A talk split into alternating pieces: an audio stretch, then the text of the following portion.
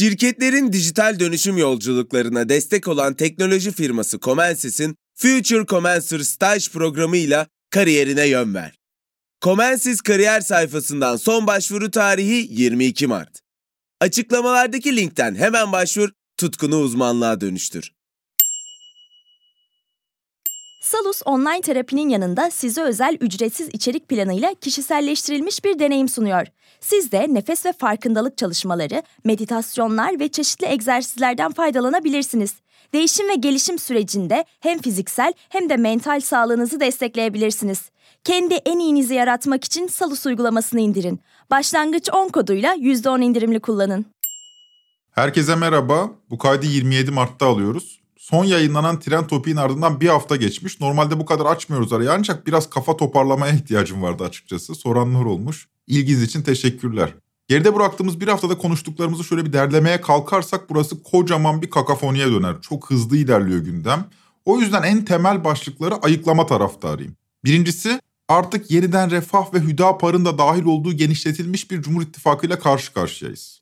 AKP, MHP, Büyük Birlik Partisi, Yeniden Refah ve Hüdapar. Yani merkezin sağı bile yok. Aşırı sağ bir ittifak. Ama siyasi duruşunun oldukça net olduğunu en azından girişte söylemek yetinelim. Sonraki bölümlerde de bu konuyu konuşacağımızı söyleyelim. Bunu anlama hakkında konuşacağız. Fakat bir diğer önemli hadise Cumhur İttifakı'ndaki bu netliğe rağmen muhalefet cephesindeki çatlak sesler. Örneğin İyi Partili Yavuz Ağır Alioğlu'nun çıkışına şahit olduk bu hafta. Kılıçdaroğlu dışında da adayların olduğunu görüyoruz.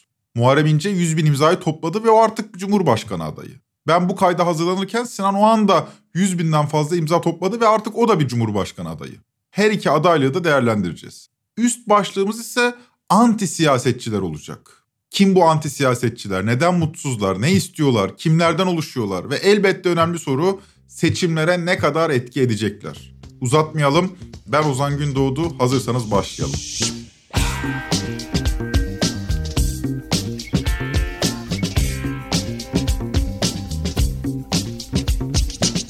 Tren Topi'yi uzun süredir takip edenler milliyetçi siyasetteki kırılmaya ilişkin önceki bölümleri hatırlayacaktır. Bir tarafta 1950'li yıllarla beraber ortaya çıkan anti-komünist tandanslı Türk İslam sentezci milliyetçiliğin geleneksel partisi olan MHP var. Bir tarafta MHP'den ayrılanların kurduğu ama merkez sağa doğru yönelme gayretindeki İyi Parti var. Diğer bir tarafta anti sığınmacı söylemiyle dönem dönem öne çıkan ve kendi çapında bir sempatizan kitlesi olan Ümit Özdağ. Bir diğer tarafta CHP dışına çıkartılmış ulusalcılar. Üstelik ideolojik ekseni de olan bir tartışma bu. Bir yanda muhafazakar milliyetçilik, diğer tarafta seküler milliyetçilik. Yani iş bayağı dallı budaklı. Bu seçimde bunların hiçbiri yani İyi Parti, MHP ya da Zafer Partisi liderleri aday değil. Ortada iki büyük blok var ve ikisi de kendisini milliyetçi olarak tanımlamıyor. Kemal Kılıçdaroğlu ve Tayyip Erdoğan. Bir tarafta AKP, MHP, BBP, Yeniden Refah ve Hüdapar'dan oluşan hem milliyetçi hem İslami tonu son derece koyu, aşırı sağ bir ittifakın adayı olarak Tayyip Erdoğan duruyor. Diğer tarafta Türkiye'nin sağıyla solunu bir çatı altında birleştirmeye çalışan ittifakın adayı olarak Kemal Kılıçdaroğlu var. Eğer sadece bu iki aday çıksaydı bir ikinci tur tartışmıyor olacaktık. Sonuçta biri eşyanın tabiatı gereği %50'den fazla olacaktı. Ama bu iki adaya eklenen Muharrem İnce ve Sinan Oğan'ın seçime girmeleri halinde seçimin ikinci tura kalma ihtimali de arttı. İkinci tura yine de kalmayabilir. En azından uzun yıllar Konda'nın genel müdürlüğünü yapan araştırmacı Bekir Ağırdır bu görüşte. Gain Haber'de Mirgün Cabas'ın konu olan Bekir Bey bu seçimde Erdoğan'ın gitmesinin ya da kalmasının oylanacağını, bu nedenle 3. 4. adayların etki gücünün sınırlı olacağını söylüyor. Farklı zamanlarda böyle bu tür tepkisel bir takım ya da duygusal bir takım köpürmelerle bazı partiler ya da adaylar öne çıkabilir ama bu seçimin ben hala Erdoğan'ın devam edeceği bir Türkiye'den yana olmak veya Erdoğansız bir Türkiye'den yana olmak ikileminden oluşacak. Çok daha büyük hayallerimizi konuşuyor olabilmeliydik. Zaten sorunlu olan tartışma kültürümüz ya da kamusal tartışma kültürümüz daha da zarar görmeyeydi de yeni bir hayatı oyluyor olsaydık. Ama olmadı. Bunun üzerine başka bir zaman uzun uzun konuşuruz fakat seçimin biraz önce andığımız doğası gereği üçüncü ya da dördüncü adayın etki gücü kırılıyor. Seçim ikinci tura kalır mı sorusunun cevabı da bu atmosferde anlam kazanıyor. Bekir Ağırdır da Mirgün Cabas'ın sorduğu bu soruya seçim yine de ikinci tura kalmayabilir diyor. Ama şuna yol açabilir mesela bu seçimin birinci turda sonuçlanmayıp ikinci tura sarkması Benim beklentim hayır. Çünkü matematik olarak şöyle bir durum var. Yani bir kere ikinci tura mı kalacak kadar oy almaları demek minimum %7-8-10 puandan konuşuyoruz. Bir puan Diğer neydi? adayların- Yani diğer adayları diyelim 2 puan aldı ve diğerleri de 49-49 kaldı. Böyle bir tablo yok. Hayır. Yani dolayısıyla burada olan şey şu. Genel gidişatı değerlendirme üzerinden baktığınız zaman 60'a 40, 58'e 42 gibi iktidarın değişmesinden yana bir hava var. İlk defa belki de çok uzun yıllardan sonra muhalefet ve CHP ve Kemal Kılıçdaroğlu o 58-60 potansiyelin önüne bir hayal, bir iddia, bir güven, umut verip veremeyeceğine bağlı her şey. Yani ortada ilk kez Erdoğan'ın değişmesi yönündeki iradenin %58'e 60'a dayandığı bir durum var. Buna karşılık çeşitli nedenlerle Cumhurbaşkanlığı iddiasını sürdürenler de var. Muharrem İnce ve Sinan Oğan burada öne çıkan iki aday. Mutlaka her seçime giderken taraftar kitlesi kendisini olduğundan büyük görme eğilimindedir. Yani geldik geliyoruz Doğu Perinçek etkisi gibi düşünün. Binde 5 oyunuz yok ama %10'u aştık geliyoruz diye düşünebilirsiniz. Ama Muharrem İnce ya da Sinan Oğan'ın Türkiye'nin 13. Cumhurbaşkanı olmaları bu olağan akışın dışında çok büyük şeyler olmasına bağlı. Çok zor diyelim yani. Yani çok büyük ihtimalle 13. Cumhurbaşkanı Erdoğan ya da Kılıçdaroğlu'ndan biri olacak. Fakat yine de bu isimlere oy verecek kesimler bulunuyor. Yani Muharrem İnce'ye veya Sinan Oğan'a. Kazanma iddiasını daha az dillendiren, bu haliyle biraz daha gerçekçi bir izlenim veren aday gözlediğim kadarıyla Sinan Ogan. O kendisini Türk milliyetçilerinin ve Atatürkçülerin sesi olarak tanıtıyor. Daha ziyade Türk milliyetçilerinin bu seçimde sesi duyulmalı gibi bir politik tavır var o cephede. Yani şövalye ruhlu bir hareket diyelim hadi. Sinan Ateş suikasti sonrası MHP'den 3-6 Mart krizi sonrası İyi Parti'den kopan çevreleri hedefleyen bir adaylık olarak göze çarpıyor Sinan Ogan'ın adaylığı. Bir tür böyle milliyetçiler oyunu mutsuz vermesin adaylığı gibi. Yani kazanma iddiasından ziyade bir duruş sergiliyor. Fakat Muharrem İnce öyle değil. Kazanacağını iddia ediyor. Hatta 100 bin imzayı toplaması 5 gün sürünce bilerek öyle yaptık bile diyor. Yani gecikmedik aslında biz bilerek öyle yaptık. Hemen toplasaydık AKP'liler destek verdi derlerdi diye ekliyor. İstesek ilk gün toplayabilirdik. İlk gün toplasaydık AKP'liler yardım ediyor diyeceklerdi. Çünkü her tür iftirayı attılar. Her şey planladığımız gibi oldu. Her şey. 19 dakikalık basın toplantısıyla duyurdu İnce adaylığını. Bu 19 dakikanın hemen hepsinde mevcut muhalefet bloğunu hedef aldı. Yani Erdoğan'dan ziyade Kılıçdaroğlu'nun adaylığı hedefindeydi. Siyaset ürettiği hemen her kürsüde CHP tabanından gelen eleştirilere cevap veriyor İnce. Muharrem İnce'yi ele aldığımız bölümde vurgulamıştık. Ne Hüdapar'a ne HDP şeklinde kitlelere servis edilecek bir üçüncü yol sunuyor kendisi. Bir ihtimal daha var diyen gençler. Bölücüye de gericiye de izin vermeyeceğiz diyen gençler. Sizinle gurur duyuyorum. Çok ilginç bir seçim kampanyası yürütüyor ve bu yüzden de tepki çekiyor. Pozitif bir dil yok, pozitif bir kampanya değil, negatif bir kampanya bu. Şimdi negatif bir kampanya ama mevcut iktidar bloğunun karşısında konumlanan bir negatif kampanya değil. Tam tersi mevcut iktidar bloğunun karşısında konumlanan muhalefete karşı konumlanan bir negatif kampanya. Arzu ettiği Türkiye'yi anlatmaktan ziyade Millet İttifakı'na dönük sert bir dili var. Anti Erdoğancı cepheye yani Millet İttifakı'na uzak. Erdoğan'a da uzak görünüyor. Öte yandan eski konumunun Erdoğan karşıtı cephe içinde bulunması nedeniyle kendisini sürekli izah etmek zorunda kalıyor. Yani niye buradayım? Niye Millet İttifakı'na destek vermiyorum? Sürekli anlatmak zorunda kalıyor. Hal böyle olunca muhalefete muhalefet ediyor ve bir tür motivasyon kırıcı işlev görüyor. Buna karşı o sesini yükselttikçe muhalif çevrelerde de öfkenin adı oluyor. Ateşle barut sosyal medyada bir araya geliyor ve küfrün kıyameti bini bir para. Böylece taraflar daha da polarize oluyor. Bu noktada iki cepheli seçim sürecinde bir cephe daha açılmış oluyor. Bir tarafta Erdoğancılar, bir tarafta anti Erdoğancılar var. Erdoğancıların kime oy vereceği belli, Erdoğan'a. Anti Erdoğancıların da kime oy vereceği belli, Kılıçdaroğlu'na. Fakat bir üçüncü cephe çıktı artık ortaya. Diğer bir tarafta her ikisinden de mutsuz olan bir azınlık var. Bu azınlığı böyle küçümsediğim için azınlık demiyorum. İki bloktan daha az oyu olduğu için azınlık diyorum. Bu azınlığı nasıl isimlendirelim? Şimdi sorumuz bu. Bu grubun, yaş grubunun en azından gençlerden oluştuğunu İnce'nin kendisi de söylüyor. Buna karşılık siyasi yönelimi biraz daha reaksiyoner. Yani diğer iki seçeneğe bir öfke olarak vücut buluyorlar. Onlara duyulan öfkenin temsilini üstleniyor İnce. Siyaset bilimci Özgün Emre Koç da bu meseleyi anti siyaset kavramıyla açıklıyor. Bu süreçte kendisiyle de konuştum. Bana bir özetler misin nedir bu anti siyaset diye sordum. Kendi yazısından şöyle alıntılayıp gönderdi dinleyelim.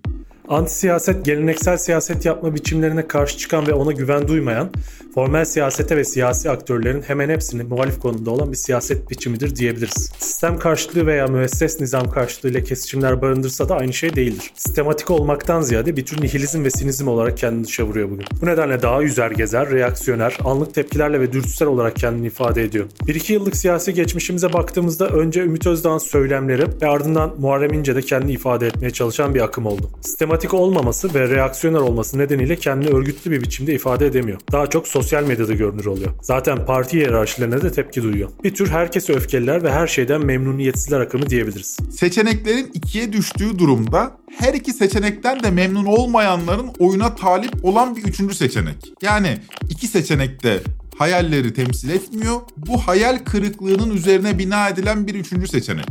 Bu arada yanlış anlaşılmasın bu anti siyaset kavramı Özgün Emre Koç'un geliştirdiği bir kavram değil. O sadece bu kavramdan faydalanıyor. Mesela Andrew Haywood'un siyaset başlıklı kitabındaki tanımını şöyle paylaşalım. Şöyle demiş Haywood. Resmi ve yerleşik siyasal süreçlerle ilgili katılamamada anti sistem partilerine destekte veya doğrudan eyleme başvurmada yansıyan hayal kırıklığı. Yani Andrew Haywood da anti siyaset kavramını kullanan ve onu tanımlayan bir siyaset bilimci. Bu hayal kırıklığında CHP'ye yönelen öfkenin adı yeni CHP. Tırnak içinde söylüyorum yeni CHP. Böyle tarif ediyorlar yeni CHP. Ne demek bu? Partinin Atatürkçü kimliğinin zarar gördüğünü, milliyetçi söylemin nitelik değiştirdiğini düşünüyorlar. Hele ki altılı masada Deva ve Gelecek Partisi'ne pay verilmesi işi iyice köpürtüyor. Millet İttifakı'nı 2002-2008 model AKP'ye benzetiyorlar. Buradan hareketle şöyle de sloganlaşıyor mesela. Ne 2023 model AKP ne 2002 model AKP gibi bir hal de var. Burada bir anakronizm de söz konusu. Bu noktada eskiden kendilerine ulusalcı diyen bir kesim burada konumlanıyor. Hepsini söylemiyorum tabii. Bütün ulusalcılar burada demiyorum ama bir kesim ulusalcı burada konumlanıyor. Fakat bu kesimlerin yine de büyük çoğunluğu Kemal Kılıçdaroğlu'ndan yana tavır koyuyor. Bunu da vurgulayalım. Erdoğan'ın gitmesi onlar için daha önemli. Yani en azından Kılıçdaroğlu'nun yanında tavır koyanlar için daha önemli. Buna karşılık Kemal Kılıçdaroğlu'nun öfkeleri politik militanlıkları nedeniyle daha fazla olan genç kitleler var. Yani militanlık düzeyi Erdoğan'a dönük öfkenin daha üzerinde Kılıçdaroğlu'na dönük öfkeden besleniyorlar. Onlar önce İnce'ye oy verecektir. Bu gençler belki geçen yıl Ümit Özdağcı'ydı, şimdi Muharrem İnceci. Önemli olan isimden ziyade bu ismin taşıdığı kimlik ve anti kimlik. Yani kimlikten daha ötesi hatta anti kimlik. Erdoğan'ın ve Kılıçdaroğlu'nun karşısında bu şekilde anti kimlikli. Ve Atatürkçü kimliği de var, bu şekilde kimlikli.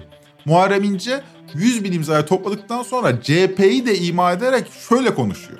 Firari FETÖ'cüler PKK'lılar, genel merkez ve belediye beslemeleri seni de bölücü ilan etti güzel kardeşim. Seni de bölücü ilan etti. Bunu unutmayın. Ne Muharrem İnce'nin abartıldığı kadar bir troll desteği gördüğünü düşünüyorum ne de Muharrem İnce'ye dönük öfkenin kendisinin iddia ettiği gibi troll kaynaklı olduğunu. Yani bu trollük meselesi biraz büyütülüyor. Hakikat her iki tarafında gerçekten militanlarının olduğu.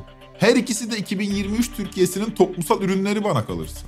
Şu dakikadan itibaren Erdoğan'ın yelkenine rüzgar taşıdığı düşünülen her hareket muhalefet cephesinde öfkeyle karşılanıyor. Aklı insanlar 20 yıldır zaten sıkılmışlar iktidardan ve gitmeye bu kadar yakınken bir de iktidarın değirmenine su taşıyınca insanlar öfkeleniyor.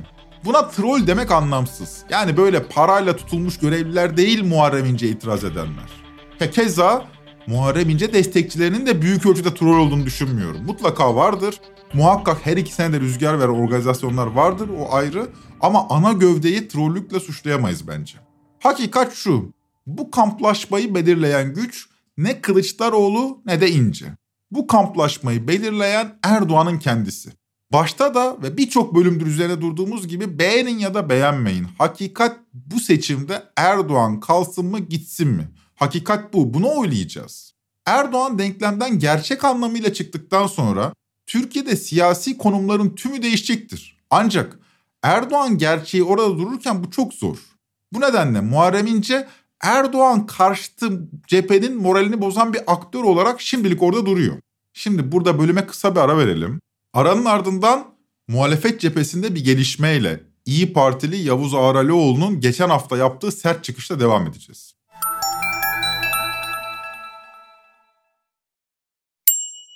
Alanında lider teknoloji şirketi Comensis, mühendislik, tasarım, ürün geliştirme, test mühendisliği ve bulut gibi alanlarda staj yapmak üzere 3. ve 4. sınıf öğrencilerini arıyor. 8 Temmuz'da başlayacak ve 6 hafta sürecek programa Comensis kariyer sayfasından son başvuru tarihi ise 22 Mart. Future Comensir ile akademik bilgilerini uygulamalı deneyimlerle pekiştir, tutkunu uzmanlığa dönüştür.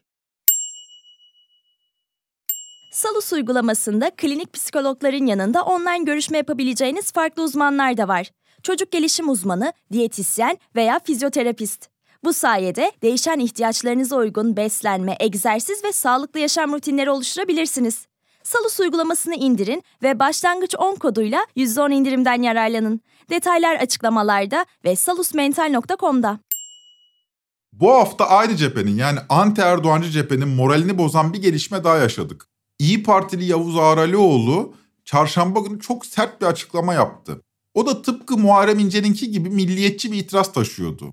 HDP oyları olmadan %65-70'lik bir oy alabilecek bir aday çıkarabilirdik böyle diyor. Ama HDP oyları nedeniyle şimdi %50 hesabı yapıyoruz diyor Ağralioğlu.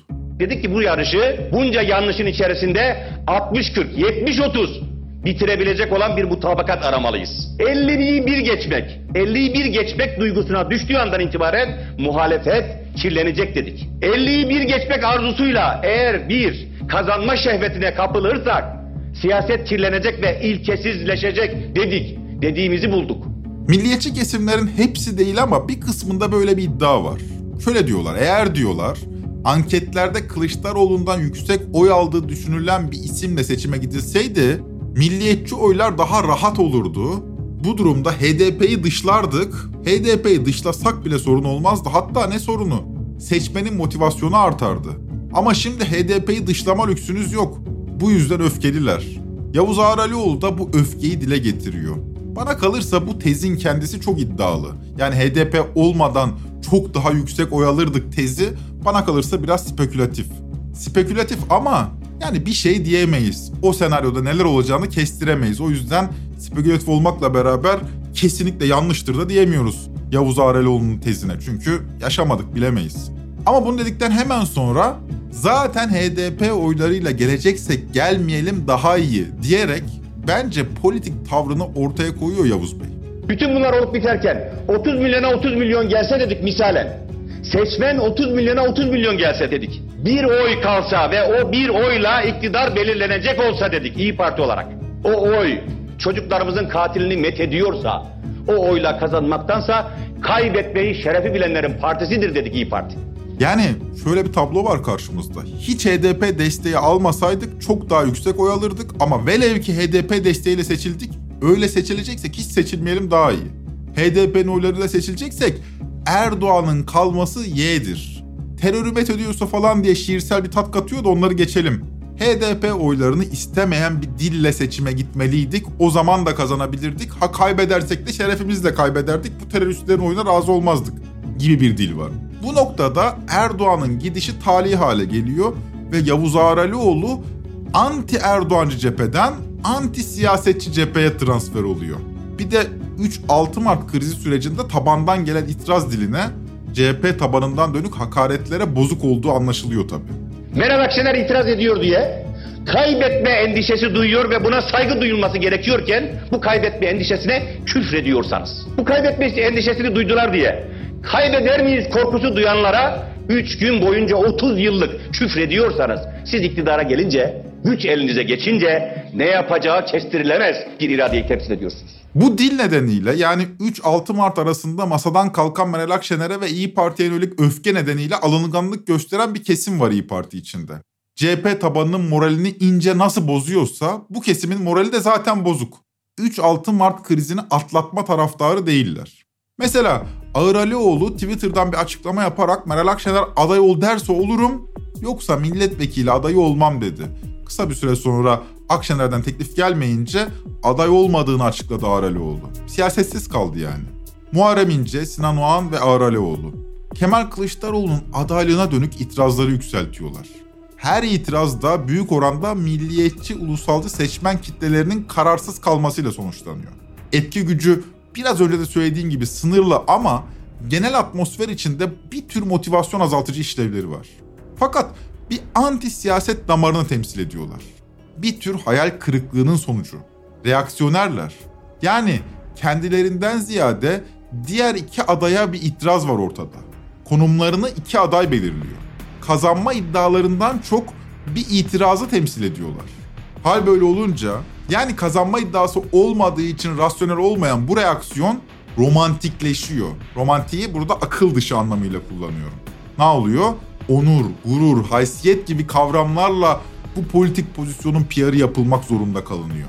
Çocuklarınıza o belgeyi göstereceksiniz. Biz Türkiye'deki tek adam dayatmasına bu belgeyle karşı çıktık diyeceksiniz. İlke için buradayım, onur için buradayım, omurga için buradayım, dik duruş için buradayım, Atatürk için buradayım diyenlerin belgesidir. Bu haliyle üç kümeye ayrılıyor siyaset sahnesi. Erdoğancılar, anti Erdoğancılar ve anti siyasetçiler. Peki bu tabloda kim kazanacak? Benim iddiam anti Erdoğancılar galip gelecek. Burada birkaç bölümdür anti Erdoğanizmin ne kadar güçlü olduğunu anlattık. Öyle ya da böyle. 20 yılı geride bıraktı Erdoğan ve hiçbir seçimde %52'nin üzerinde oyalamadı. Onu da 2018 seçimlerinde MHP'nin destek oyuyla beraber aldı. Başka bir ifadeyle rakipleriyle arasını hiç kopartamadı, farkı açamadı. Hep %50'nin hemen üzerindeydi. %50 artı 1 Erdoğan'ın başının belası oldu. Bu seçimde de Erdoğan Gitsin Partisi'nin %50'nin üzerinde oyu var. Tüm araştırmalar Erdoğan'ın 41-43 bandına sıkıştığını, Erdoğan dışındaki seçeneklerin %58'in üzerinde olduğunu ama Kılıçdaroğlu'nun %52-53 bandında olduğunu gösteriyor.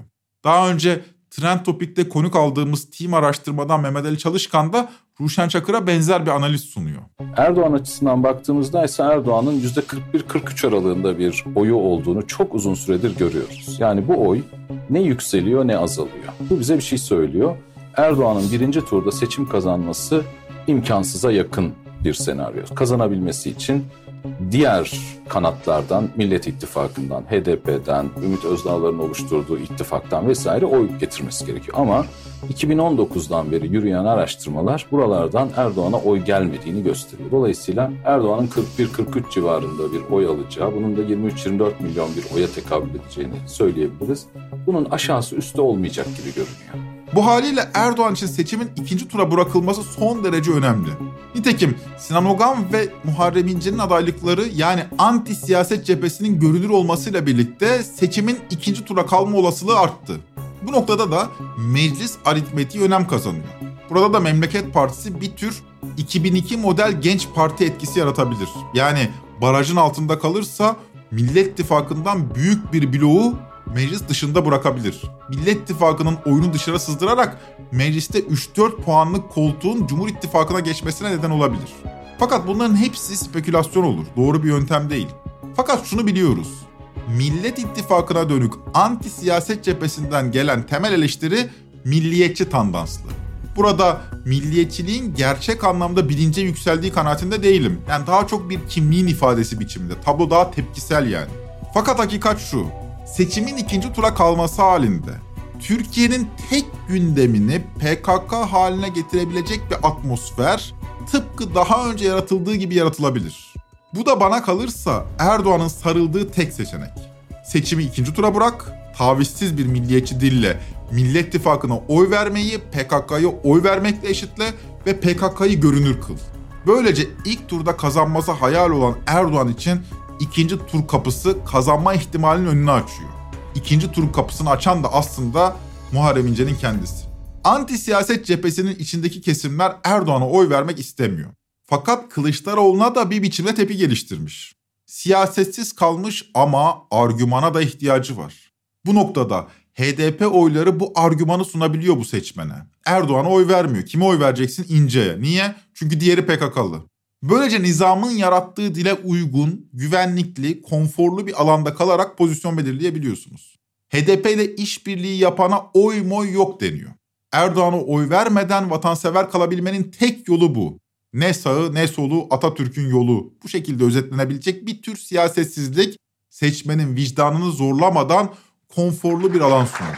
Türkiye'yi marjinal gruplara teslim etmeyeceğiz. Türkiye'de ne sağdan ne soldan Atatürk'ün yolundan diyen milyonlarca insan var. Ne demek siyasetsizlik? Adam işte Atatürk'ün yolu demiş daha ne desin diye yükselebilirsiniz. Anti siyaset cephesinin temel sloganı bu. Ne sağı ne solu Atatürk'ün yolu. Ya da şöyle ne cumhur ne millet tek yol memleket. Bu noktada slogandan önce itiraz yükseliyor. Yani mesele Atatürk veya memleketten ziyade sağcı solcu değiliz. Cumhurcu milletçi değiliz. Yani itiraz öyle çıkıyor. İtirazın adına dönüşüyorlar. Erdoğan'ın gidişini tali hale getiriyorlar. Atatürk'ün yolunun ne olduğu belli de değil bu arada. Ya da daha doğru ifadeyle kendi yolunun neden Atatürk'ün yolu olduğunun izahı yok. Peki bu anti siyaset cephesinin dağılması mümkün mü?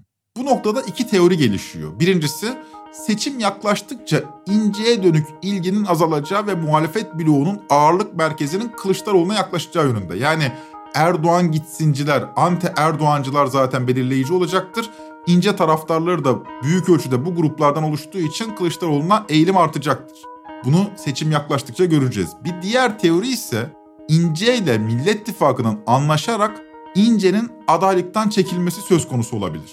Bana kalırsa İnce an itibariyle çekilse dahi seçmenlerini anti siyaset cephesinden anti Erdoğan cephesine transfer etmesi o kadar kolay değil. İnce bu zamana da kendi seçmen kitlesiyle anti Erdoğancı bir dilden çok anti CHP'ci bir dili benimsedi. Seçmenler İnce'nin adaylıktan çekilmesi halinde kararsızlık yaşayacaktır. Biraz önce dinlediğiniz Team araştırmada Mehmet Ali Çalışkan'a göre İnce'nin seçmenlerinin ikinci turdaki tavrı şöyle olacak. Bu çok önemli. Lütfen dinleyin. Bu soruyu sorduk. Yani Muharrem İnce seçmenlerinin ikinci turda nasıl davranacaklarına ilişkin bugünkü kanaatlerini sorduğumuzda yaklaşık %55'inin Kılıçdaroğlu'na oy vereceğini söylediğini görüyoruz. %20'ye yakınının Erdoğan'a oy verebileceğini söylediğini görüyoruz.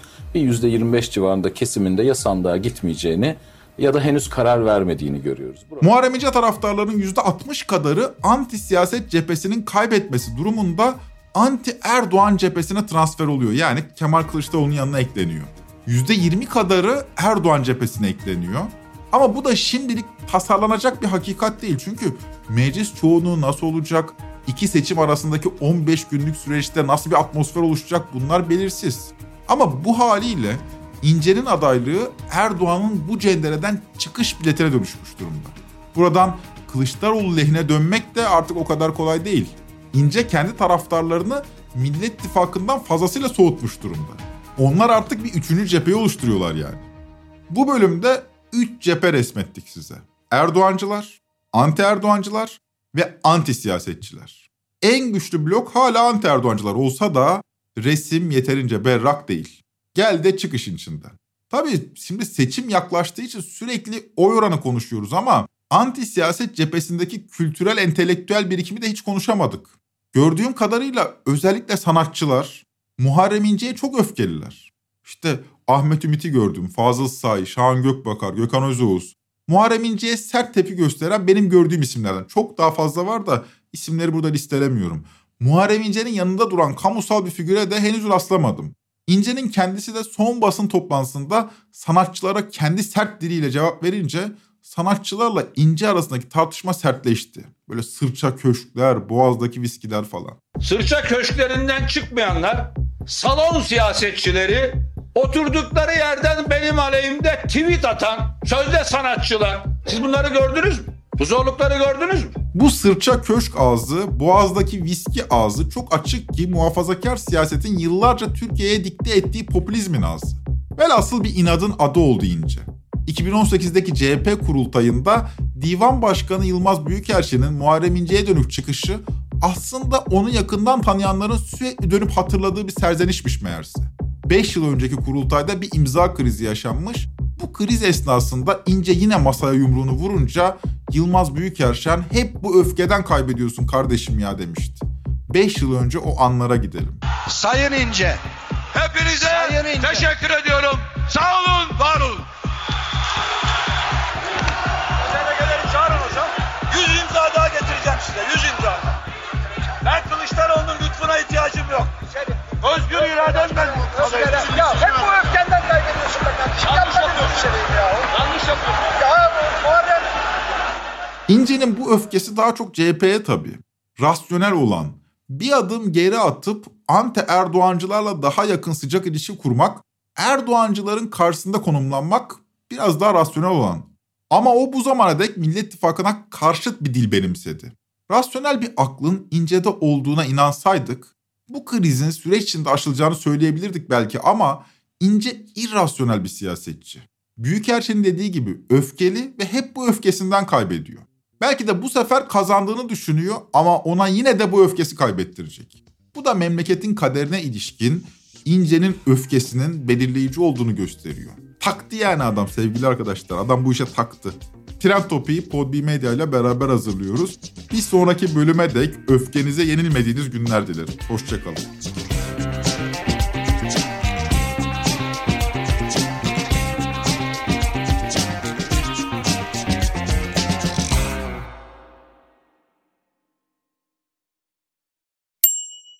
Future Commencer staj programı ile kariyerine yön ver.